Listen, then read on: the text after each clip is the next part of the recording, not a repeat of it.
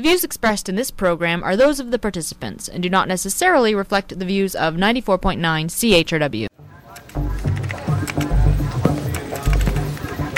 You know what your problem is? Always my favorite part of the day. Synthetic telling me what my problem is. There's that word again. Your problem is you don't know yourself. You don't trust anyone. Is that my problem?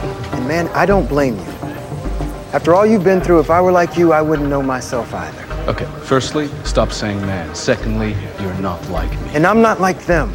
MX units are logic based and rule oriented. They have no true free will, and they are designed to feel nothing. Now, I can't say that I was born, I can't say I grew in a womb or had a childhood, but I was made to feel.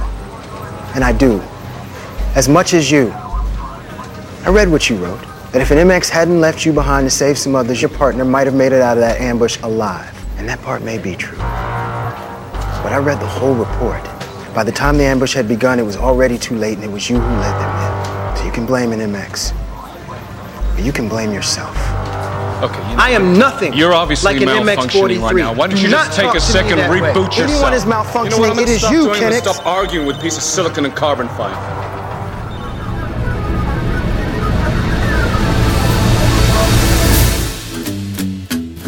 Morning, London. It's Thursday, December 12th, 2013. I'm Bob Metz, I'm Robert Vaughn, and this is Just Right on CHRW 94.9 FM. where we will be with you from now until noon. No, no, not right wing. Just right. fade into color and color into black and white. Under the bedclothes, everything will be alright. And so begins a great friendship, as we heard on that opening clip of ours today. It's Almost Human, and Almost Human is the name of a new TV show that both Robert and I started watching when it debuted just last month, and that we'll be talking about when we kick off the second half of the show later today. Also, we'll be wrapping up on our final quarter with some great poly talk. Political definitions that will inform, educate, outrage, and entertain. also, Rob Ford, Ryan's Law, the Post Office.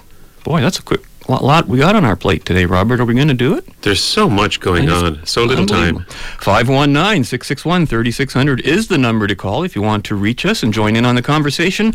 Or, as always, write us at feedback at justrightmedia.org. But first, feedback.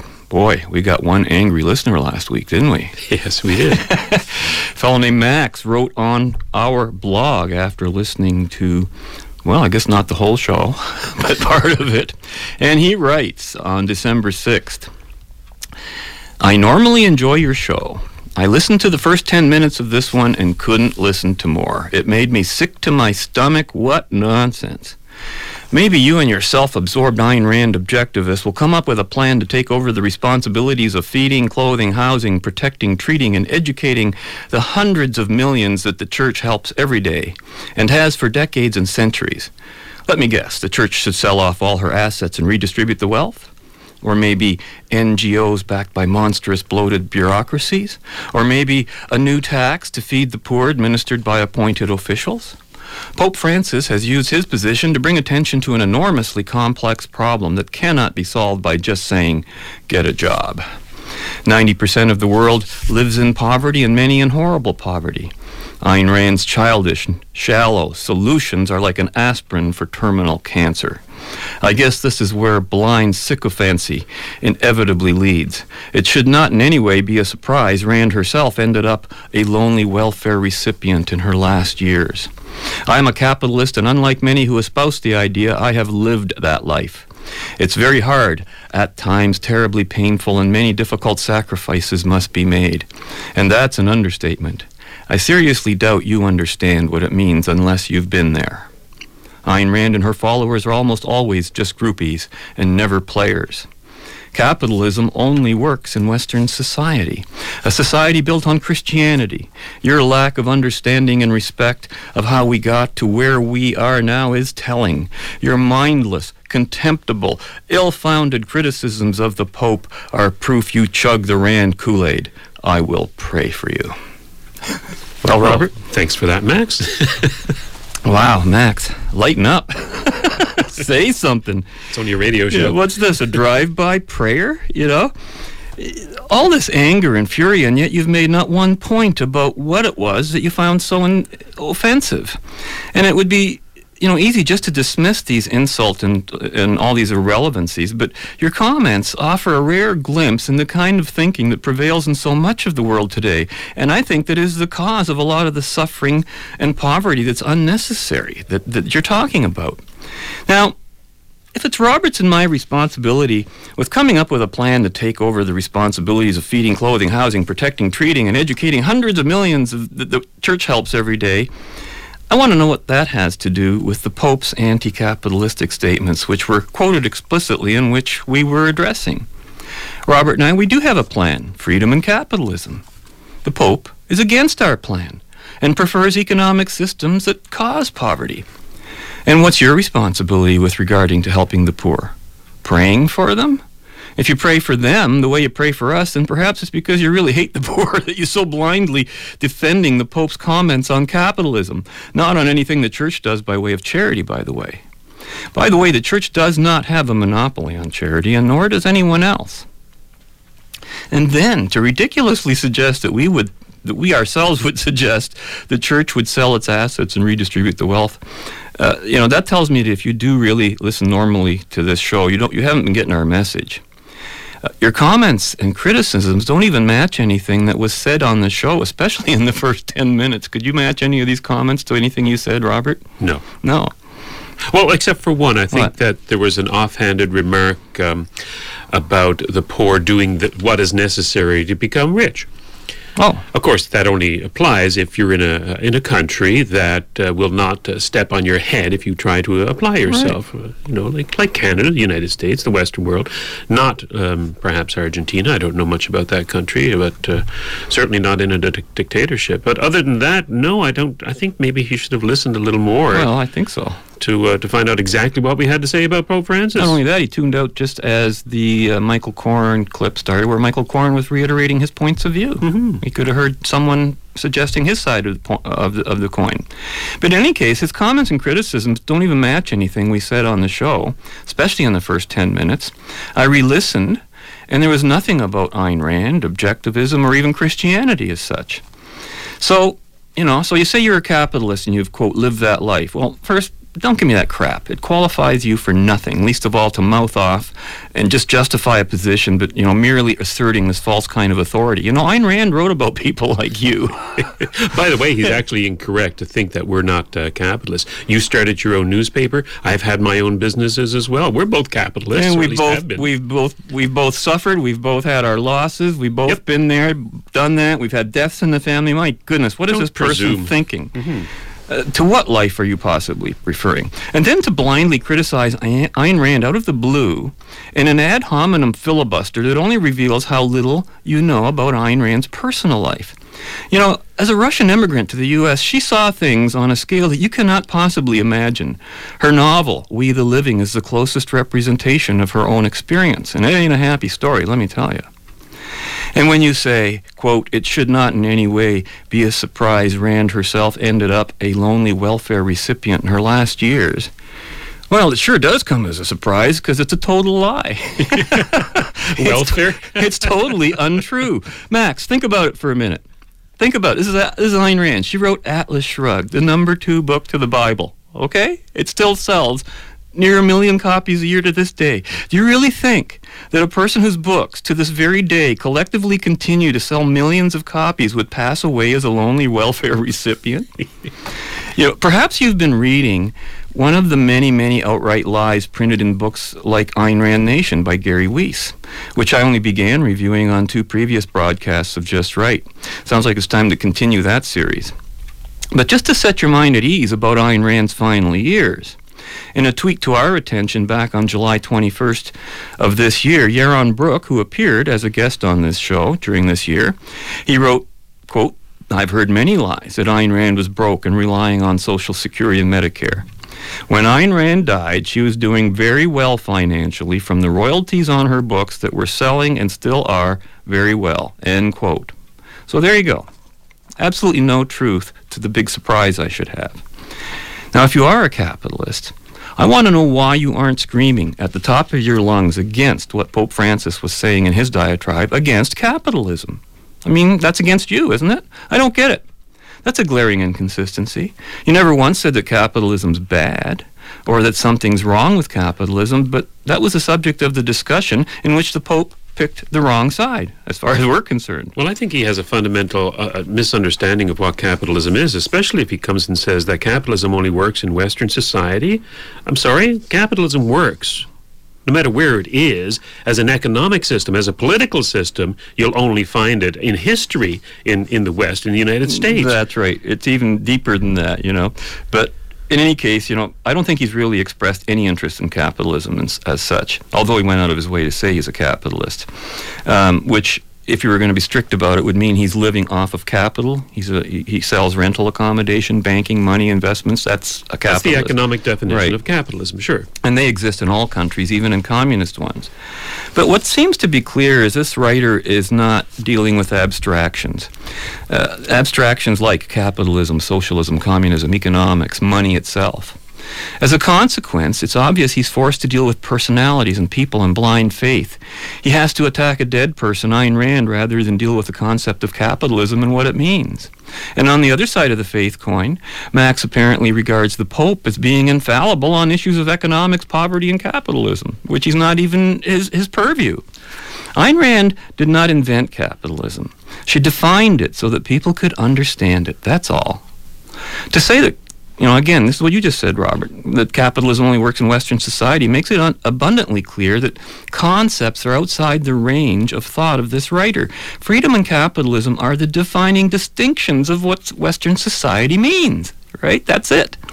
Uh, the Eastern societies, when they turn capitalist, I think we'll be calling them Western societies too. Capitalism works anywhere it exists, and of course, it doesn't work in socialist, communist, fascist countries where it doesn't exist. Capitalism is the only wealth creation process that exists. Life, liberty, property, there are no others. All the others are wealth distribution processes. It is undeniable and demonstrable that the degree of a country's freedom corresponds to the degree of its wealth and its lack of poverty. The creation of wealth is a process, not a static fix sum, fix pie game as it is in non capitalist nations. And more, by saying, as Robert just pointed out, capitalism only works in Western society, is also to abandon any effort towards a solution to the poverty in non Western societies. It's a cop out. Prayer won't do it, capitalism will. Now, you know, I understand you want to pray for us, but I think it's another one of those Christian insults, like all the good Christians who've come forward to pray for Rob Ford while calling on his removal for, from office. And if you've actually been listening to our recent broadcast, where we've been discussing this crocodile altruism and aggressiveness and hostility expressed through prayer, then I can only conclude your letter was intended as an an- ad hominem insult and a little more. Now, fortunately, neither Robert nor I consider your version of Christianity, if that's what it is, or is it Catholicism, to be representative of the kind of Christians and Catholics we generally know. Even Michael Coren and Anthony Furey, as we broadcast their debate last week, maybe you didn't stay stay on tuned in long enough to hear it. They parted on friendly terms at the end of their da- debate. Remember, Robert? He said, uh, Sure. Michael said, We know where you live, and the Inquisition will be knocking on your door in about an hour and a half. Said it very politely, though. And Furey replied, And the atheist work camps are ready for you, my friend. And when they both chuckle, it was a good, good fun. Yeah, so It's see how nice people can be if they want to be. well, we'll be talking about Rob Ford, Ryan's Law, and the post office when we return after this poll about the Pope. Leader of the Catholic Church, Pope Francis. Time magazine has named him its Person of the Year.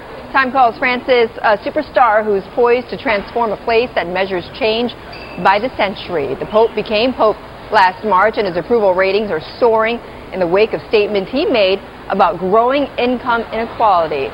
Well, a new Bloomberg national poll finds that two thirds of the Americans surveyed had a favorable view of the Pope. Only 13% had an unfavorable view. And by comparison, 55% of Americans disapprove of President Barack Obama and the job that he is doing.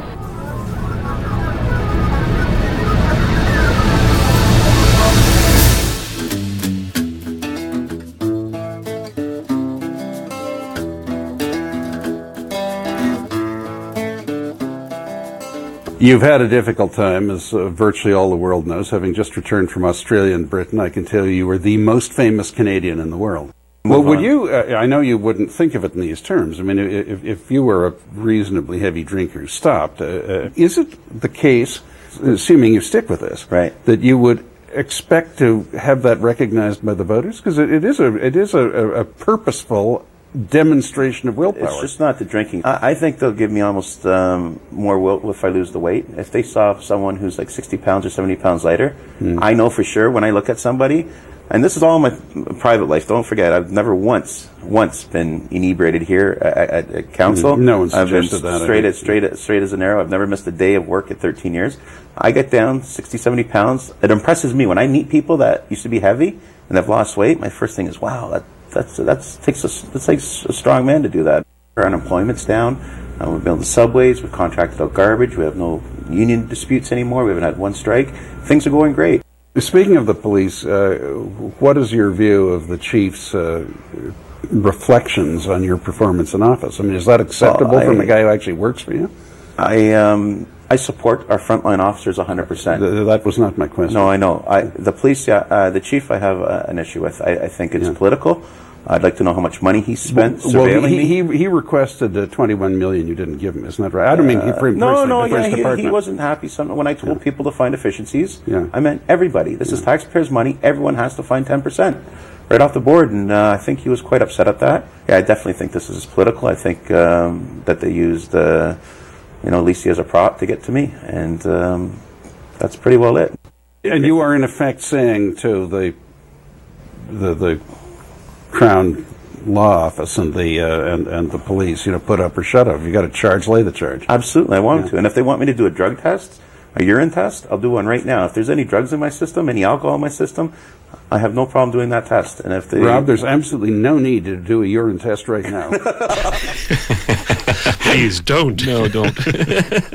now, the reason we chose the, to play this clip today, uh, another Rob Ford clip, is because we've been following. That was Conrad Black interviewing him, by the way. Yes, on Vision TV. He, uh, Conrad has his own uh, show there, apparently. Um, now, the reason we've chose this is because we've been uh, following this saga of Rob Ford and, and the media's hounding of him, and not looking at necessarily Rob Ford's own personal behavior and, and judging it so much as looking at the how the media, the press, the politicians handle this situation and vilify uh, a conservative where they would not normally vilify uh, a liberal. And we play this because it's continuing on as he as he's accusing Toronto Police Chief Bill Blair of being political in his investigation of Ford in retaliation for Ford's insistence that all departments in the city, including the police department, trim their budgets by 10%. So Blair said he leaves politics to the politicians and that he uh, this is not a political vendetta. Uh, he, qu- quote, we do our job. Our job is to conduct criminal investigations, to gather evidence, and to place that evidence appropriately before the courts, he said. Uh, quote, that's exactly what we've done in this case, and we'll continue to do that, and we'll do that without fear and without favor. So I just have this to say. Either these gentlemen could be right. They're just accusations on both parts. The saga continues. Stay tuned. now, there's another item that I wanted to take uh, onto the, to the show today, and that is uh, um almost every day. I have more stories to add to my public education horror file. And if any reader of Ayn Rand remembers in the, I think it was Objectivist newsletter, she would have a horror file uh, an example of something that is just absolutely horrible out there and, and the philosophy behind it. And daily there's educational items that fit this bill. Most recently, we have the case here in the London area of 12 year old Ryan Gibbons, who died October of last year when he suffered a severe asthma attack during recess at his school in Straffordville, Ontario. And that's somewhere between Aylmer and Tillsonburg, just a little southwest of Tillsonburg. Uh, the school falls under the jurisdiction of the Thames Valley District School Board, a board that I was a trustee of for six years. And what is particularly troubling about this story is that Ryan was apparently forbidden to carry his inhaler with him at all times, as were the wishes of his mother. There's the point. Instead of giving life, uh, his life-giving inhaler, um, The school confiscated it and locked it away in the principal's office. Where Ryan, when Ryan suffered his attack, he tried to make it to the office to retrieve his medication, but he didn't make it. Had he had his inhaler on him, there'd be no doubt that Ryan would be alive today, but for that school's policy. Ryan's mother is pushing the Ontario Parliament to pass a law preventing schools from prohibiting such medication as inhalers and EpiPens from being confiscated by their principals. And this apparently yet another case of educators refusing to abide by the wishes of the parent. The very thing you brought up the last show. Was it last show I talked Yeah, about or locus, last time? Last time Yeah. you talked about this. I locus mean, parentis, which is the very- uh, yeah. the concept that um, a, a teacher, a principal, a babysitter acts instead of the parent. They take the authority of the parent. But when the parent's wishes are known, they have absolutely no right to take that wish and throw it out the window. Uh, the result in this case being the death of that child.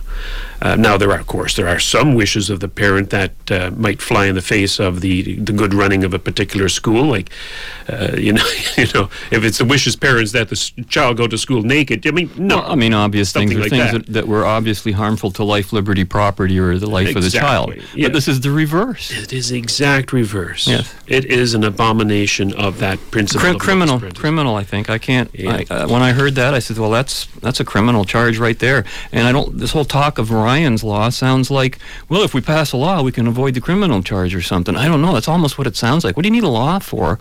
To deal with something so obvious. Well, I'll get into this a little later Okay. because it's because principals, teachers, bureaucrats, that whole system of public education, they act like automatons. they're just robots following robots, rules. Yeah. Hmm. synthetics. Oh no! Now, isn't that if, interesting? if this, then that, because it's written in policy, written in uh, in, in in their own little pamphlets. And like that, synthetic teachers. So It's a bad parents, word, though. parents have to realize that they have choices when it comes to educating their child. They don't have to send them to public school. I know we all pay for it. They pay for it with their taxes, but sometimes people have to make a choice, not a sacrifice, but a choice.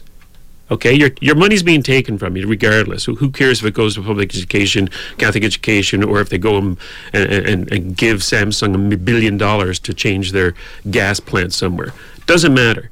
You have to do what's responsible and, and, and proper for your child, and if that means not putting him in a public school, which I would recommend, uh, then fine. Educate him at home.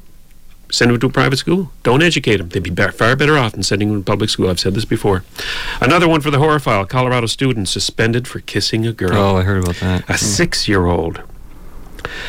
A six-year-old Don Juan, as this particular reporter, uh, not me, but uh, where I got this from, um, KRDO in Colorado, uh, has been suspended from school in Colorado for kissing a classmate on the cheek because his principal considered it sexual harassment. Hunter Yelton of Cañon City gave his girlfriend a peck on the cheek at school, leading to his suspension from school on Monday. KD, KRDO in Colorado reported. Quote, it was during class. Yeah, we were doing reading group and I leaned over and I kissed her, Hunter said to the news station. They sent me to the office fair and square. I did something wrong and I feel sorry. Of course, he's a child, you know. Bob Hunter's mom, Jennifer Saunders, said the school's decision to suspend Hunter for a day was an outrageous overreaction and that her son and the girl are boyfriend and girlfriend anyway. This is an example of teachers not having the common sense to realize that sexual harassment policies set up for adults and students who are reaching sexual maturity do not apply to prepubescent children who innocently give another student a peck on the cheek. Come on, people. You know, it might have been inappropriate class behavior, but sexual harassment. Yes. Come on, that's that's Which, the by that's the way, distinction. That's, stays on his permanent school record. This boy What? will grow up now with this stain on his record way. saying that he's he's been guilty of sexual harassment in the school. oh my lord! Exactly. Such adherence to a poorly written policy might be expected of an automaton or a synthetic or a robot, but not a mature adult. Unfortunately, maturity seems to be lacking in the educators of Cañon City, Colorado. Let's move on to Canada Post's recent decision to eliminate door to door service in urban centres in Canada. Uh, the the reason I bring this up because it is an ongoing story as well, like the Rob Ford story. Um, we talked about Canada Post's monopoly on a previous show, where I quoted from the exact act, the Canada Post Corporation Act, which gives them the exclusive power to be the only organization to be able to go to your front doorstep and put mail in your mailbox Right. by law. Nobody else is allowed to do it. There are some exceptions. They are rare, but some exceptions. Um, like a friend can actually go to your door and put a letter in your in your mailbox as long as he doesn't charge any money or anything like that. That's still permitted. But other than that, it's against the law for anybody else It's to like the prostitution laws. You can have sex, but you can't trade money. it's true. Yep, It's exactly. soliciting it's, for so- prostitution. It's always it's like that all throughout all trade barriers. The uh, the particular uh, section in the Act is uh, Section 40, subsection 1. Subject to this Act and the regulations, Her Majesty. Um, no, I'm sorry, I'm reading the wrong one. This Act, this particular section 41 by 40.1, by the way, is very interesting too because it addresses what I think are some of the objections that people have to privatizing this this thing. Some of the objections would be that how can we trust a private organization with our goods or our letters? And the real question is how can you trust the Canada Post? That's my question. Because Section 40.1 says, subject to this act and the regulations, Her Majesty, the Minister, and the corporation are not liable to any person for any claim arising from the loss, delay, or mishandling of anything posted. So you pay your dollar now for a postage stamp, and that's it. If they lose it, if they mutilate it, if they spindle it, or whatever, you know, it, doesn't matter. You've lost your buck, and you're just praying that they'll send you that letter to its addressed, um, the, the, addressed recipient. Now, imagine if a private company like FedEx or a UPS or um, a Helix Courier here in London had in their contract with you, we will take your money, but we guarantee you nothing. We're not liable if we don't deliver it. We're not liable if we lose it. We're not liable if we destroy it. The point about this is this is a great opportunity for the Conservative government in Parliament today and the Parliament of Canada to say that now that Canada Post is no longer delivering to your mailbox, what a perfect opportunity to get rid of the clause in the Canada Post Corporation Act that prohibits other people from doing so. Great opportunity. I'd love to see uh, Stephen Harper jump on it. He'd get my support just for that one. See it Anyway. happening? no, No, me neither. Why is actually, that? you know, actually, I wonder because in uh, uh, coming into the studio today, all the radio stations were talking about a lot of people calling in saying we need to privatize. We need allow uh, to allow. Uh, the private sector to get into first class mail delivery without having to pay three times the rate, which is part of the law. And so, yeah, there's a little hope out there. They might do it. Well, I think it'd be great if they did. Got my fingers crossed. Yeah. Anyway, we're at the bottom of the hour. We've got a couple more clips coming up from Almost Human. And when we return, we're going to take on that new show, which I find exciting. We'll be back right after this. So what do I call you? Detective. Well, detective, this sure beats repairing thermal insulation tiles on the CNA space station. I was decommissioned four years ago, as you know. Why am I in this car with you? I'm required to ride with the synthetic. I'm not a huge fan of that term.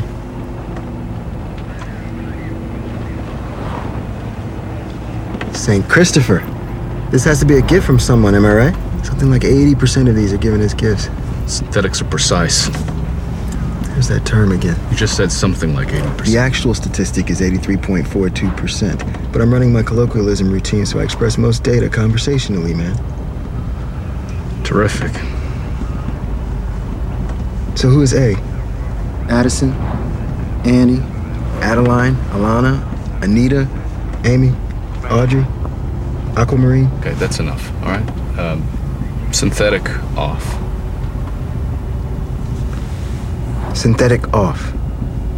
Does that mean you want me to be quiet? Yeah, whatever the mode is for you to be quiet, just do that. Hey, man. I can be quiet. You can just ask.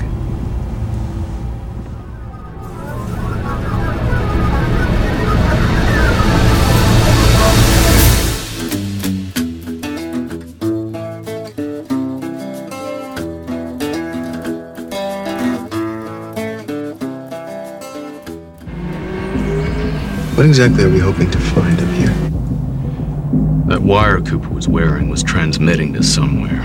Uh, maybe he was doing more up here than just fixing his cabin. You seem entirely convinced that Cooper was somehow unfairly set up by these traffickers. Cooper was my friend, and until someone can prove any different, he deserves my allegiance.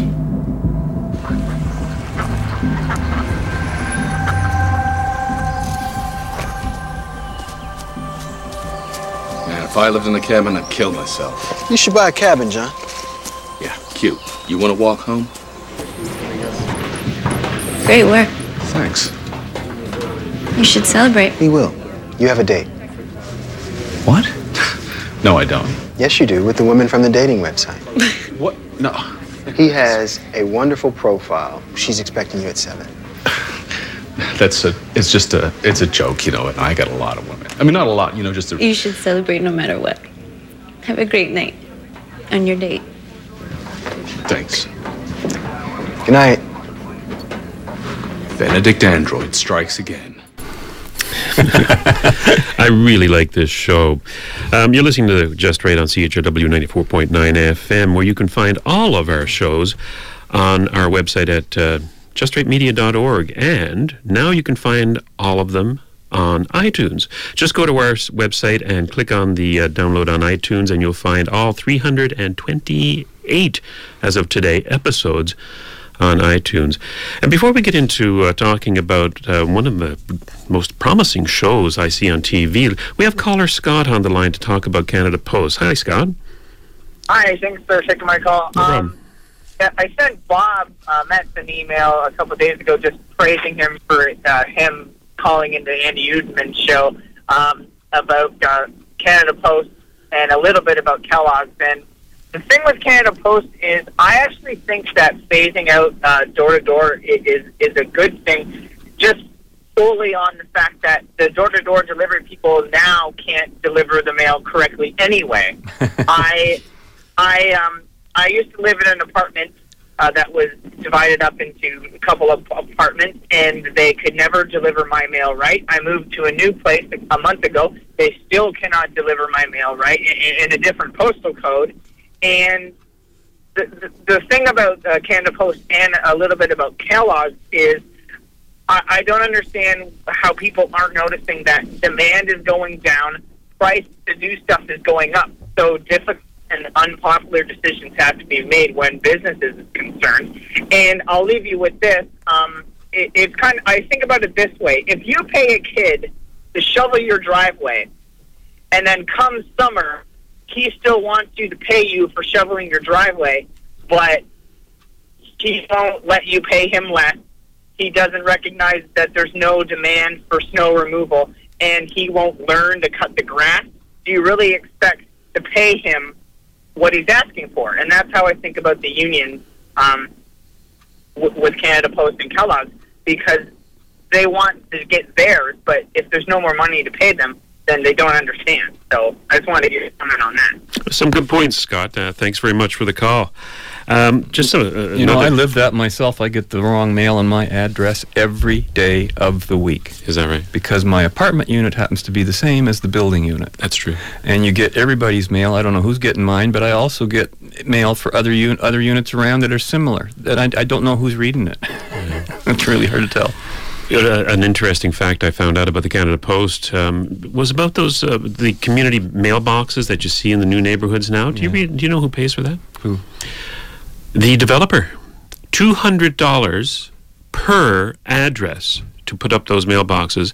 Canada Post charges the developer that. So there's an average of 48 uh, addresses per uh, community mailbox. That's almost what uh, ten thousand dollars. And what if the community was developed before the mailboxes go in? Who pays then? Uh, that I don't know. But in new developments, uh, why, a developer is charged to put up those mailboxes. I thought it was Canada Post charged that. So, I mean, hmm, interesting little Hmm. factoid there. Anyway, about Almost Human. Yes, I'm watching it myself. Yeah, one of the best shows to hit the airwaves in a while, um, in my opinion. It stars Karl Urban, who plays Detective John Kennex, um, and he's most recently recognizable as Dr. McCoy from the new Star Trek movies, Mm-hmm. Bones. Um, great actor, in my opinion. Uh, I also uh, remember him from, um, he played Eomer on uh, Lord of the Rings. I know you're not a fan. Uh, also, Michael Ealy is, uh, is uh, Dorian, uh, the uh, synthetic, and uh, I didn't recognize him at first, but Mackenzie Crook, uh, who's who's Gareth from The Office. Now I'm talking about uh, the British Office. Um, Plays Rudy, the uh, the geek, the techie. Okay. Yes, yes. Yeah, and he's now, I, now I recognize him. Yeah. yeah. Um, it's set in the year 2048, where cops are partnered with robots and the criminals are exploiting a wide array of new technologies. And with any show, the setting and the theme are just backdrops to the most interesting part of this of the, any story, which of course is the plot and the characters. The plot uh, revolves around the use of new technologies and can be quite original. But the gripping part of this new show, for me, is the relationship between Detective Kennex and his synthetic partner, Dorian. Uh, while the storylines are serious, you know, and it's a pretty gritty uh, Mhm. show, and you, a lot of blood, a lot of gore, a lot of shooting, a lot of explosions. What you'd expect from a cop show, Yeah. kind of thing. Cops and Um, robbers. yeah, it's uh, you know you, you're going to get that in spades. sophisticated. yeah, a little bit. Um, this, so you got serious plot lines. The, the interactions between Kennex and Dorian, uh, I think, are quite humorous. The jokes don't get in the way, though, of the plot, and only serve to make the characters well more human. That's interesting. You know, uh, it's the chemistry that makes it human. Otherwise, it would be called almost robot. You know, Star Trek itself, speaking of Karl Urban, uh, Star Trek, I mean, if you go back to the original series, that series would have been nothing if it wasn't for the chemistry of the actors and the characters and the interplay between them. The little jibs and jabs that McCoy gave Spock, for example, while, while Kirk would sit in his captain's chair and chuckle to himself over their rivalry.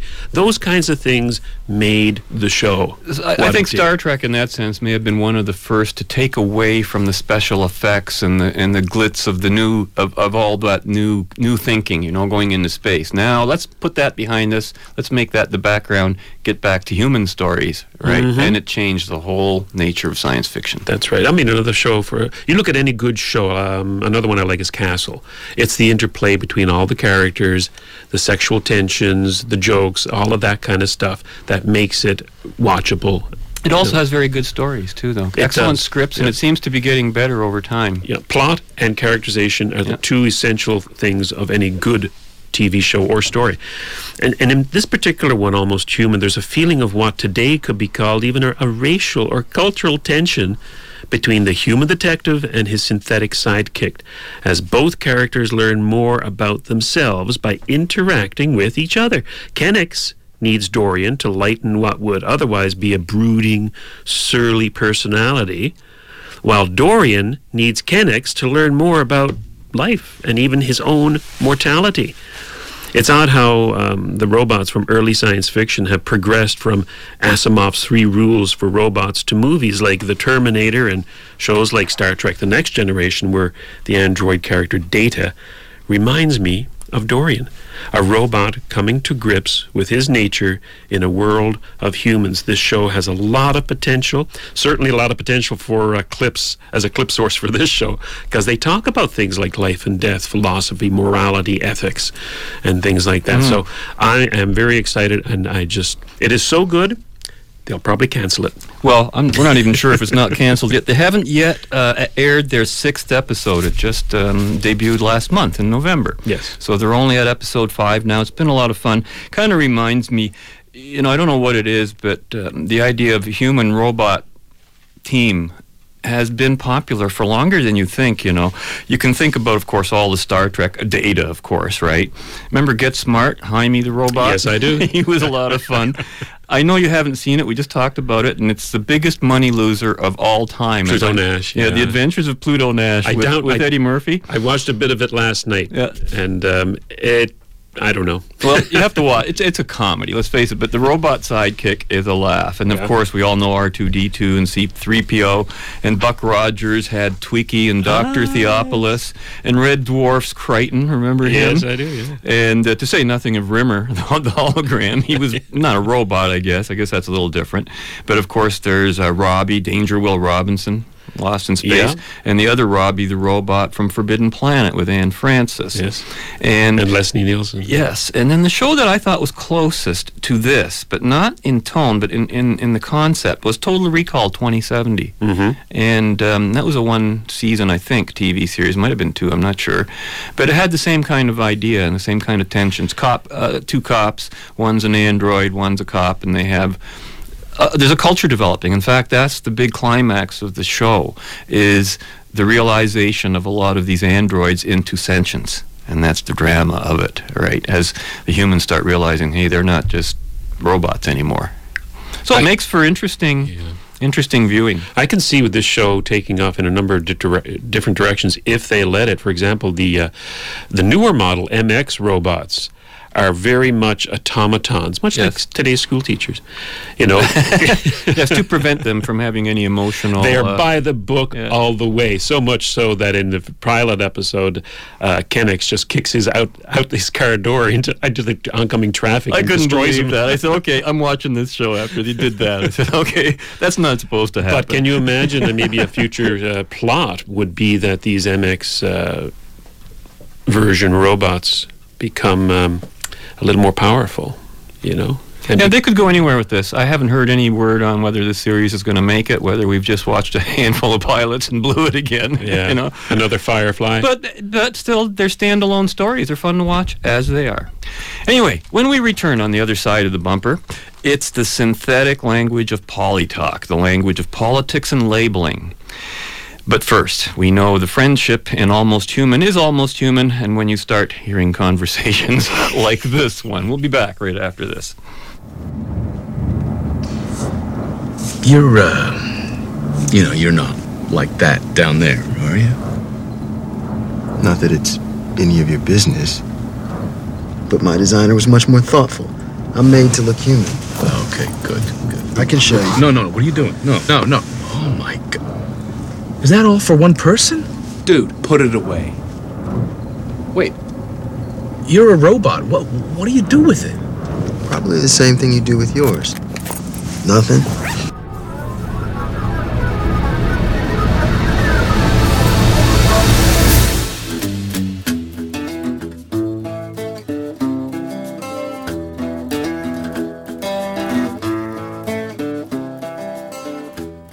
To talk today about a controversial word.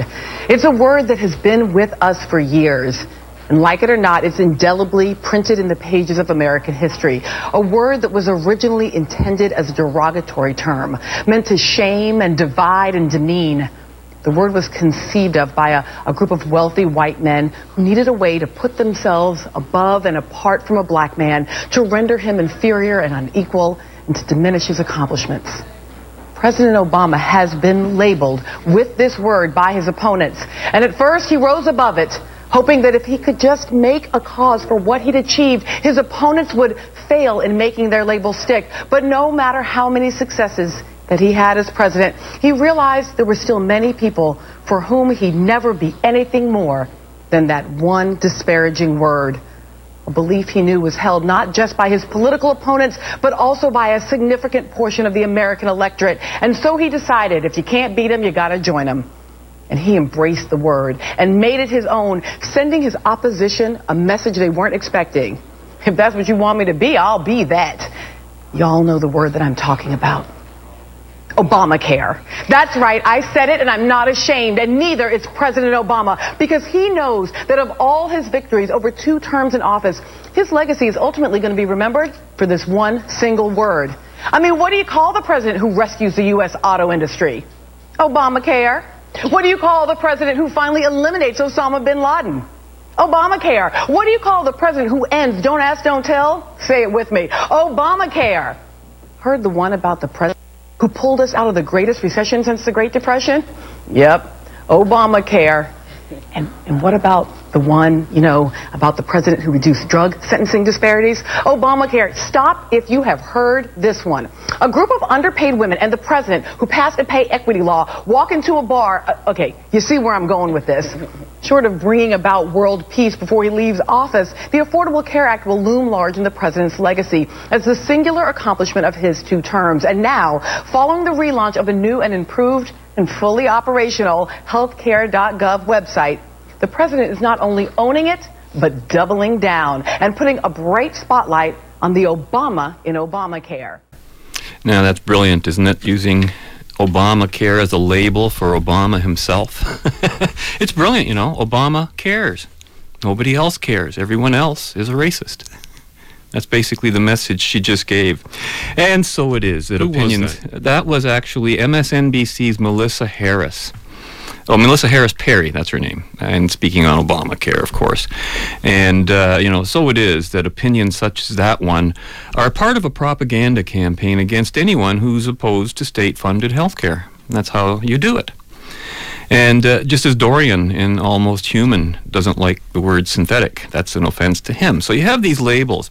And what I thought I'd start today, and this might just be part one of, a, of an ongoing series here and there, is political definitions, which I borrowed from this particular book here, uh, initially from William Safire's Political Dictionary, the New Language of Politics, uh, originally published in um, this this copy was actually 1980 and originally copyright 68 and updated constantly. But some of the expressions are still in use. There's a whole history of how political expressions come into use and what they are needs to be said. And he writes in his introduction, this is a dictionary of the words and phrases that have misled millions, blackened reputations, held out false hopes, oversimplified ideas to appeal to the lowest common denominator, shouted down inquiry, and replaced searching debate with stereotypes that trigger approval or hatred. Isn't that exactly what that last labeled was just calculated Yes, to do, right? Indeed. This is also a dictionary that shows how the choice of a word or metaphor can reveal sensitivity and genius, crystallize a mood and turn it into action. Some political language captures the essence of an abstraction and makes it understandable to millions. The language of politics is vivid. Gut fighters with an instinct for the jugular and hatchet men adept at nut cutting prowl the political jungle. An anonymous voice becomes a voice from the sewer, a bigot, an apostle of hate, a pessimist, a prophet of gloom and doom, a censor, a book burner. Men who enter the political arena with foot and mouth disease leave in a hail of dead cats. you ever heard all those phrases? The political zoo offers most metaphors of all. Doves and hawks fly in its aviary, along with the emblematic bald eagles, as lame ducks eat crow on the rubber chicken circuit and all look warily at the flu-flu bird lowest in the pecking order. the menagerie features the familiar elephant and donkey, with a big cage for tigers, Tammany and paper, who enjoy twisting the lion's tail. The mossback ignores the racket of the watchdog committees, and the bird dogs and kennel dogs yapping at the fat cats, who in turn hunger for a red herring and long to hear shrimps whistle. in the candidate stable, the dark horse, the wheel horse, the stalking horse are itched in a troika, as the old war horse awaits the man on horseback. Isn't that funny? It's clever. Then he says, not in this dictionary, as defined here, the language of politics does not include much of the language of government. If a word has a good definition available in most dictionaries, this is not the place to look at, look for it, he says. Now, what I thought was interesting, this, there's serious and not serious definitions in here. Of course, they're all from historical record. And one of them was actually the word ideas itself. Did you know that? No. Ideas. The word ideas, a catchword for a number of political movements that enjoyed some fame in the U.S. Most of the references are American, though there are some British, but not too many Canadian. And he writes One Idea Parties was a 19th century label placed first on anti Masons and then on all minority or splinter parties by members of larger parties. However, some of the ideas were worth looking into. And guess what number one is? The idea of freedom. Associated with the abolitionist cause, the phrase was introduced by Theodore Parker at a New England anti-slavery convention held in Boston May 29, 1850. Parker's idea was of a democracy that is a government of all the people, by all the people, for all the people, of course a government after the principle of eternal justice, the unchanging law of God. For shortness sake, I will call it the idea of freedom. End quote. Part of this statement was later adopted by Lincoln at Gettysburg. Interesting, eh? This is interesting. Ideology. Originally, a system of ideas for political or social action. In current political use, a mental straitjacket, right? Or rigid rules for the philosophically narrow minded. I think ideology is a scare word to most Americans, observed former California Governor Ronald Reagan to columnists Evans and Novak in 1978. But a basic political philosophy is the reason for a party existing. See, I always knew I liked that guy for some reason. In this big tent versus stand for nothing argument, or stand for something argument, which bothers Republicans more than Democrats, the meeting ground is philosophy or basic philosophy. The safest phraseology for both sides is an assertion that, quote, certain principles and values cannot be compromised, provided they are not defined. and that's true. Other parties they'll talk we won't we won't compromise our principles, but you never find out what their principles really are, right? Yes. And then we have some fun stuff here. These are political proverbs and axioms. Break in anytime you want. These are one liners. We could go through two a minute if we wanted to. And uh, I've picked out, oh, 31 of them, and we're not going to get through any. Six minutes left. No, we, so we'll get through maybe maybe half of them, believe Go. it or not. Uh, Thomas Jefferson, I love this one. Few die and none resign. that was number five. Go fight City Hall. That's called the resigned version. You can't find you can't fight City Hall. That's the helpless version. I noticed there there's no optimistic version on City Hall. Uh, n- that was number one. No- The first one I did was number five. Number two, you can't beat somebody with nobody. Number three, you scratch my back, I'll scratch yours. That was attributed to Pennsylvania politician Simon Cameron, Lincoln's first war secretary. Really? Yeah, isn't that interesting? When the water reaches the upper deck, follow the rats.